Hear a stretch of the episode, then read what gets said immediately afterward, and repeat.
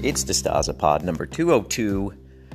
Boy, we are almost at 2021. So I'm going to break down for you uh, some news items, what's just around the bend, get you guys informed about the next upcoming drop. We're going to talk about Wonder Woman 84, and uh, we're going to go over scalping and reselling. We're going to have a little refresher course on that. So thank you guys. It's the Pod. Let's go.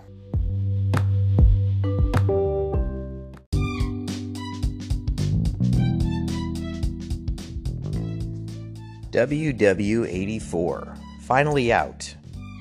Um, this year really had some long anticipated films we had to wait a long time for, Tenet being one of them.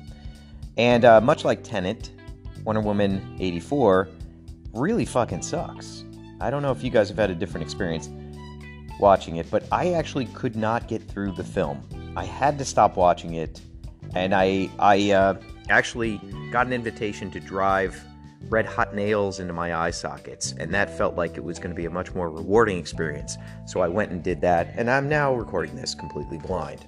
I think uh, Wonder Woman 84 also is bringing to the spotlight a very big problem, which I've touched on before, and that is uh, our lack of skepticism in online messaging. And I think it's very, very apparent if you look at these early access reviews and how the tomato reader uh, tomato meter is sort of plummeting now that actual people are seeing them, not just these these uh, journalists that glad handed their reviews and were given early access, um, you know, by a few weeks or so. Uh, there was a huge cognitive dissonance between how this film was revealed, uh, reviewed, and the uh, sort of online early online chatter about it versus what we actually got.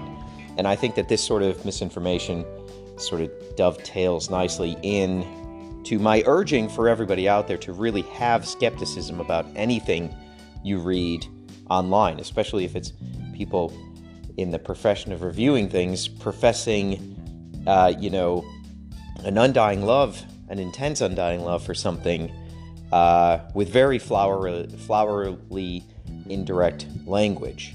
A great line from Tinker Tailor the fanatic always harbors a secret doubt. And uh, if you see people being fanatical in uh, their reviews of pieces of media, I think that's a key indication that, um, you know, there may be a pay for play or a sort of early access uh, quid pro quo going on there. So I would encourage skepticism. But besides that, uh, utterly piece of shit movie. Um, really great cast. They should have been able to sort of string something together here, but um, I think it's really bad. And I wouldn't be surprised if there's a sort of revisionist history that blames COVID uh, for how bad this movie is, um, even though obviously it was written and directed and filmed before the pandemic. I, I'm not even sure where to begin or how deep to go into my dislike for this film. Uh, I think that it is sort of perfectly summed up in uh, just being really, really, really dumb in how it's written. And um, particularly, it, it kind of falls apart for me with Chris Pine's character and how he reacts to being in the then modern world of 1984. Um, he nearly collapses in tears at the sight of an escalator and riding an escalator uh, which, with a quick Google, you can figure out were actually invented in the 1890s. Not inconceivable he would have heard of or possibly have ridden a uh, escalator, given that the film was set in was it around, the first film uh, around 1914, somewhere in there. Also, that he's bewildered by a train. Obviously, trains have been around for a very long time. But I think that the point when I said to shut the movie off was him piloting a modern fighter that just so happened to be on standby and full of fuel and ready to take off at the Smithsonian. Um, that's when I was like, this is this is written by morons for morons, and uh, I just I could not proceed any further. I, I guess there's a suspension of disbelief that they were asking for there, and maybe in, in the greater context of the film as just being a sort of popcorn flick, you can get away with that. But the problem is, the first one was very, very good and relatively rooted in real world physics and logic and things like that. And it is the same director.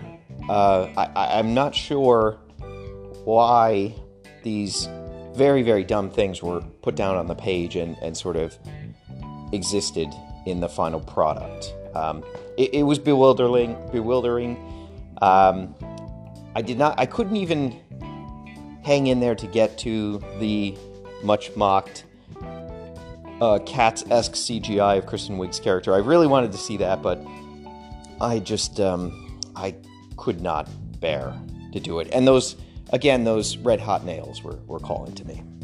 Maybe I'm completely off base here. I, I'm assuming some of you guys liked it. Um, I would love to hear your thoughts on it, and I, I won't mock you. Um, you know, I, I, we don't need to start a flame war. I'm just genuinely curious if people were able to overlook the stupidity of the film and um, enjoy it, because I, I absolutely could not. Uh, I would I would actually rather watch um, an Anthony Fauci press conference where he arm wrestles with the Mario and Luigi brothers of New York politics. What I would recommend instead of Wonder Woman 84 is to find yourself an old DVD of uh, Jiminy Glick. Uh, Jiminy Glick is, uh, I, am calling for a renaissance. Martin Short is amazing. Um, that show still holds up, it is hilarious. And um, I think that that is a worthy successor to Wonder Woman Part 1, would be to track down some old Jiminy Glick footage and uh, check it out. So, WW84, I would say skip it.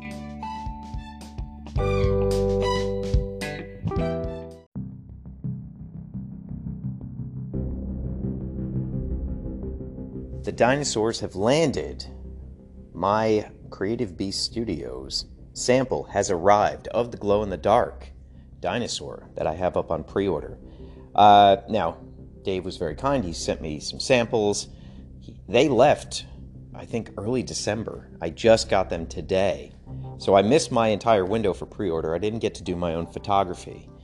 But uh, I'm holding it in my hands here, and I got to tell you guys, this is an incredible, incredible figure. Thank you to everybody who pre ordered it. I'm going to leave the pre order up for a little while longer. Um, there's so much articulation and so much heft to this figure. You're really going to love it when you see it. Uh, and the glow effect is pretty damn dynamic. Um, I I hope we get to do a lot of collaborations together because these are absolutely amazing, and um, it's going to be an exciting time. I look forward to getting Chromega, and I look forward to mounting them up, and they're going to go on all sorts of adventures. And there's this wonderful time of year called the springtime when everything thaws. And my friends, you will find me outside during this so called spring, and I'm going to be taking a lot of photos in the brush with my glow in the dark dinosaur and my Chromega. And it's going to be beautiful, and everyone's going to applaud me. I'm going to get lots of likes, and I'm going to I'm going to have so many followers that uh, I will command a small army, and everybody will applaud for me, and then you will all have to watch my singing, and you're going to think I, I'm a very good singer, actually, and I work very hard at it. And that's how it's going to happen when 2021 gets here and it's springtime. And uh, if you say any different, I will ban you. So keep an eye out for dinosaurs in 2021.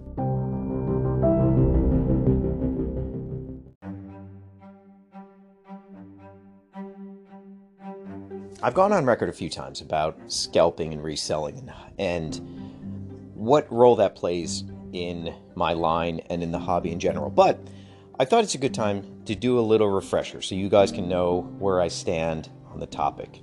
Um, I do know there's been some spirited discussions about this have popped up on the Facebook group and other places, and I just want to reaffirm I have a very simple, very one sentence stance and if you encounter a conversation online regarding reselling Knights of the Slice and uh, the moral implications of it, you can just repeat my one simple summary of my feelings on the subject. I don't care. And more than I don't care, I can do nothing to sort of mitigate reselling. Now, as you guys know, Knights of the Slice is not the only toy line that I've been involved in or worked on. Uh, I've worked at many different toy companies, many different lines. Uh, typically, in my in the entire breadth of my work history, I've worked on brands that are much much bigger than Knights of the Slice, dealing with fan bases that are 10 to the hundredth size of Knights of the Slice. So I'm very well familiar with reselling, scalping, poaching, bots, all of these machinations of collecting things and collecting toys and action figures online. I've seen it all and I've been through it all. I've been a community manager, I've been a message board mod for different toy companies, I've handled social media accounts. I've seen it all. I can easily tell you that. And and I've seen how it has evolved as you know, the online folks sort of matriculate from one platform to the next. You know, the, uh, Jazzwares had a MySpace page. Uh, now every brand has a Facebook page and an Instagram page, and there's probably some other platform around the bend. Probably not Parler, but um, something. So, what I want to say is I, I, I've seen it all, and I can tell you empirically there is not much you can do as a creator or seller to stop people from reselling their goods. Uh, eh, nor would I want to. I have had a, a handful of very touching emails this past year during the pandemic where people were asking for permission or apologizing for selling their Knights of the Slice figures. They were out of work, they needed money, they knew they had a couple of gems, and you guys never have to sort of ask permission to do that. You don't have to, you know, there is nothing wrong with it. You should absolutely sell your Knights of the Slice if you want to, or if you're in a pinch, or you need cash, or whatever the reason is. Um, I have told the story many times of selling toys to pay my rent. Uh, I famously had a blue snaggletooth from when I was a kid. I found it at a tag sale. I didn't even know it was something special. And then in my probably around the age age 19 or 20, um, I was in between jobs and had to pay my rent and had to pay tuition. And I sold that blue snaggletooth and I sold a couple other vintage Star Wars figures. And I was able to pay rent and it was a beautiful thing. And, and I sold it for more than I paid for it. So, one of the other reasons I, I don't really come down on scalping too hard is because I would be a complete hypocrite. Because I've done it many times in my life in order to either survive or to get the things I want. As an unpaid intern, I drove across the country to attend San Diego Comic Con, uh, Las Vegas Star Trek show, and Chicago uh, Wizard World. And I had a very meager stipend that I had to sort of survive on. And I don't think I was a salaried employee at that part. I think I was still largely unpaid but it was a free trip to go to these shows I've always wanted to go to. So, of course, I went. And to sort of compensate myself, I hustled toys. I waited in lines. I traded product with other makers. I got a hold of as many exclusives as I could, and I sold that shit on eBay. And I went from being a starving unpaid intern into a slightly less starving unpaid intern who could afford, you know, a couple extra cups of ramen. So I really don't begrudge people who want to do this. I, it is a natural part of any collectible. I really don't like uh, the idea of sort of grandstanding or posting or calling out other resellers. You guys are welcome to do it, but I'll probably continue to take down these posts because I don't think it's constructive, because it's not something I care to monitor or put people on blast for. The other thing that's really, really important to think about that as a customer, you're not seeing this side of the fence and it may not occur to you. I see what quantities everybody is buying. And I also see who are reselling on eBay and I see if they come back and buy more stuff. I have zero problem with somebody buying two or three of a single figure, putting those two spare figures online, and then coming back later that week and buying more stuff from my store with a profit. And I can draw a direct line to when this happens. I have a very good sort of sense of who the resellers are if I don't have confirmation based on shipping addresses and things like that. So I know who frequents my store. I know who pick up extra, and I know I have a pretty damn good idea of who resells. And I know that these people keep coming back and reinvesting money in Knights of the Slice.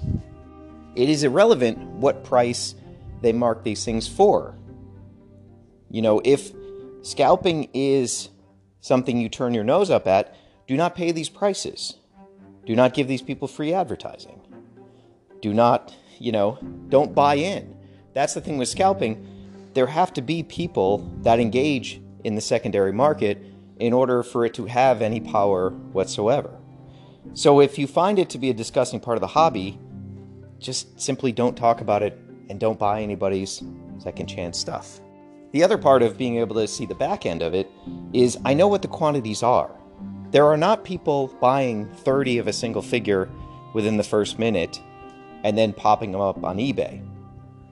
99% of my customers buy one of a figure. I can name on one hand the people that buy two or three of a single figure. But there are not people who are buying simply as spectators. There are patrons, there are people that support my crowdfunding campaigns that buy more than one, and maybe they put it on eBay. And to me, one, I don't see the problem, and two, there's not much I can do about that. When there is a sort of low inventory on things, I do a limit one, and I would say in the six years we've been in business, everybody pretty much adheres to the limit once. There's been a few mishaps where somebody didn't read the fine print or X, Y, and Z, but largely there are not people, you know, um, trying to uh, capitalize on that and, and get more than is allocated. And I can also share with you that Shopify does have different apps that sort of track potential frauds. They track things like bots, and that's not a problem for us. It, it really truly isn't. Knights of the Slice and Glyos, in the larger sense, is always going to be a line that is sought after because none of the Glyos makers, myself included, have the ability to take a huge position on inventory that can last for a substantial amount of time.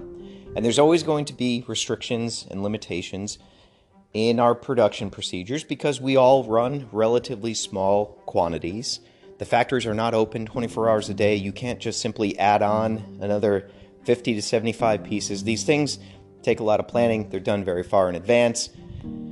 And all these different realities mean that our lines are largely something that can be hard to come by at certain times, and there can be limitations. And there will be stuff that sells out. That's, uh, you know, unfortunately just the nature of the beast.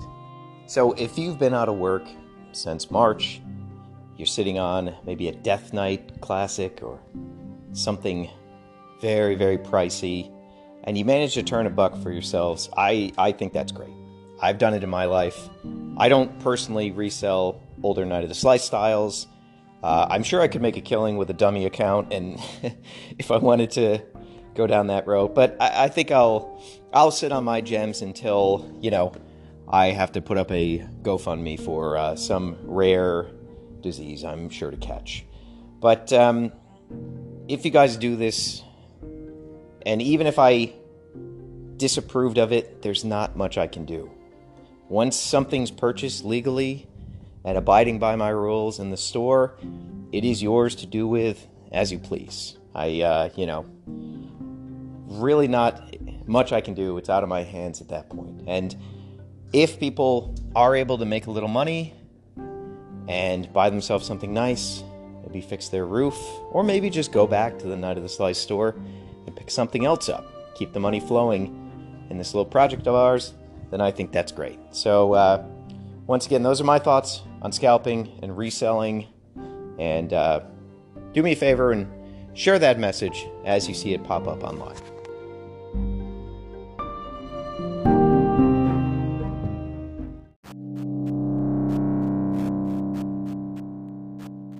All right, now that we got that housekeeping out of the way, let's talk about sales, drops, things coming up. If you're a patron, which I assume you are if you're listening to this, um, you know that the first painted mofo has been offered up early. This is Bridge, the King of Diamonds. Very good response to this figure. Thank you guys. Bridge comes with his carbine and his sighted revolver and a new cloth coat. This is the larger size cloth coats. The color does match the original duster that the Desert Rat was paired with way back when. So, fun fact there. But this is the larger size. It should fit quite well on Radek, and with a little finagling, you can get it onto Hackerman as well. Um, why does he not have alternate heads? I know this is a question that has come up we want to try and do releases that focus on the individuality of the mofos. Now, you guys haven't met them yet. You haven't read this, the uh, comic book that is paired with Turbo Atoll. We're going to talk about that in just a few minutes. So, to you, the mofos are these sort of five heads, and largely they are unpainted. You don't know their color scheme, you don't know their names, you don't know the story behind them. You're going to learn all that within the next couple weeks. So we want to make sure that there are sort of tailored releases that focus just on a single mofo character to give you guys the full experience of that feeling. And um, that's why Bridge is how he is. Uh, also, this is a character that, of course, would wear an awesome trench coat. No question there. So, uh, very excited to finally get him out there. Fun fact Matt Doughty actually uh, did some real great service to this figure by redrawing and recreating the tampo prints on the eyes and the eyebrows, which I think you guys can agree are really next level. They look it looks so much more dynamic than our previous figures and just adds a great personality to this character. So I'm very excited about it. Somebody also pointed out in the comments this looks like a Lupin the Third color suit. Um, you know, any resemblance there is purely coincidental, I assure you. And subsequently, if future styles of mofos also happen to have other looks of a said French thief, um, that would also be a coincidence. So, uh, no comment there, but interesting concept you've thrown out there. So, you pre ordered Bridge. When does he ship? Bridge will ship with our next store drop I don't have an exact date to share with you today. It's either going to be the 1st or the 2nd of January. You got to give me a little time. I'm waiting on Nikki. I would really like to do a live stream with Nikki and sort of have that be the launching pad for this. So if you pre ordered him, just hang in there. He's going to be bundled and sent out then. What may also go out this first week of January could potentially be the action figure of the month for January. Still waiting on a couple details to land, but that is a distinct possibility, and I'm very excited about that. I think you guys are going to love what we have planned to kick off this great club of ours. Were you a $30 December patron and did you not yet get the final material style gift? Don't despair. A lot of people are in that same situation. Instead of mailing out these gifts individually, during this tumultuous time with the Postal Service in December and the Christmas rush. And undoubtedly, a lot of those getting lost and me having to sort of resend brand new product. I decided to wait on the majority of these, only ship out those final December gifts to patrons who had ordered from the store and had outbound packages. So the majority of patrons are going to get that December gift in January, likely with their Action Figure of the Month Club figure um, this just seemed like the smartest way because I don't have a ton of extra. And if ones were going to turn up lost, it was going to be very hard to sort of resend, uh, you know, these missing parcels. So I decided strategically to sort of hold off a little bit, and those will be fulfilled either with this drop or with Action Figure of the Month, or together if that's the case. I do thank you for your patience in that matter. So, what's going to be in this next store drop on the first week of January? Well, we're actually, if you if you go to the site now, you'll see a little teaser with the banner. This is going to be a Turbo Atoll slash Mofos sale. And the reason these are combined is because the Turbo Atoll Chapter 1 comic is going to be on sale. And at the back of that comic, there is a short Mofos story. And um, it's really fantastic. I'm very excited to finally have this book in physical form and get it out to you guys. There is also, I know a lot of people are asking, yes, there is a bundle deal for the comic, which gets you a new figure that is themed to the comic. Um, I want to shout out all the artists and everybody who worked on getting this book done. It has been a very long time coming. I think I sat down in February of last year to write Turbo Atoll, and now the first chapter is finally here and real. Um, Gavin Mackey, Ian Amling, and Nate Jones, and then JB Rowe coming through big time for the Mofos artwork. All these people conspiring together, and of course, Mark Mosman, the creator of Mofos. Um, all of us conspiring together really put together a solid book. This is a little bit shorter than the full graphic novel lengths that you are familiar with with the Knights of the Slice collected comics and with Rex Gannon, and the Indestructible Man. But I feel it's it's the right length that it has to be. The, these serialized chapters are super important to Turbo Atoll, and uh, I got to tell you, I'm very excited about chapter two. We're sort of in the in the meat and potatoes of it right now, and it's coming together beautifully. In many respects, the the first issue was the hardest to do, and now that that's done and underway, every subsequent issue should be easier and easier and there's a lot of sort of fine tuning and, and changes and, and collaborations that are happening as these issues get finalized into artwork. And, and that's a lot of fun. That's sort of the magic of the process. So you will have the option to buy the comic by itself or by the comic with the special tie in figure. There's not a ton of the tie in figures, but there should be enough to kind of last you guys for quite a bit. There's also another figure, which I don't, I, definitely haven't shown yet, but this is a, a really in demand figure. Everybody's going to be genuinely excited about it. It is a Frankenslice figure. There is assembly required. Remember to heat your parts as you use this. Um, I don't want to say too much because I don't want to ruin it. There will be a sort of advanced menu preview for patrons, hopefully, time time allowing. But um, I'm doing a big one. I'm releasing a really, really big figure. This is a big deal. It's going to be a lot of fun. You're getting a lot of value for this price tag. And what this figure does, and why he's being released now, is he bridges the gap between some of the older Knight of the Slice postcard comics and Turbo Atoll. So this is that character's time to shine. I think you're going to be very happy with how it turned out. And it will nicely inform how you digest Turbo Atoll. It'll go right along with it. You're going to want to act out all the scenes from the comic with this figure. So, super excited about that. I do definitely encourage you to get the bundle. I think you're going to like that secret figure as well. Uh, special note if you do order the comic or the comic bundle, you will get a free Mofo's backer card, which you can uh, easily customize to with a little blister to hold the figure GI Joe style. Beautiful card. I believe Gavin Mackey did the designs for Mark Mosman, and uh, that'll be going out to all of those deluxe purchases. Also coming to the store is a material update. I know you guys like your base material, unpainted figures for your customs. There's going to be an update there, going to get you some more styles, and these are themed to Turbo Atoll Chapter 1, so it's very appropriate. Um, also, if you missed it, I'm putting the final carton of pink Zoner Capsule 2, Saima's sort of racer.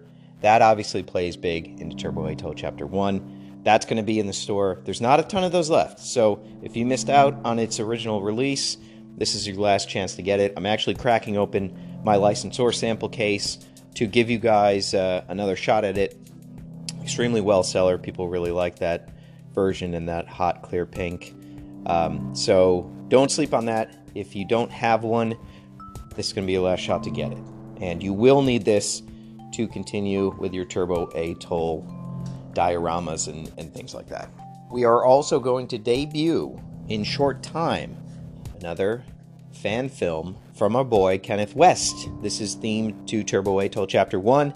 It is his sort of visual take on the story. It goes off in its own dimension and its own language, and I love it. And uh, we will be debuting that leading up to the store uh, drop, and it, it perfectly ties into everything we want to focus on for the beginning of next year.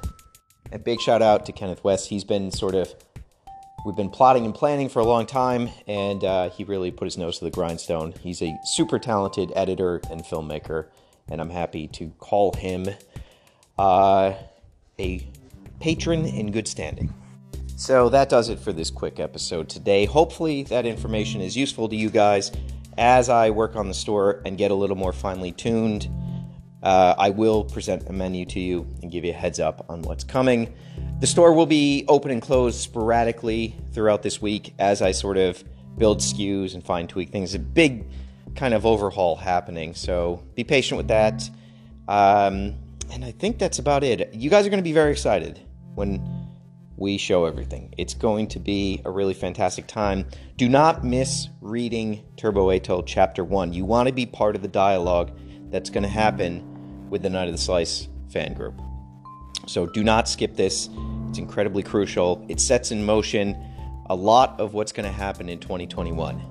Um, so thank you guys, and pizza out.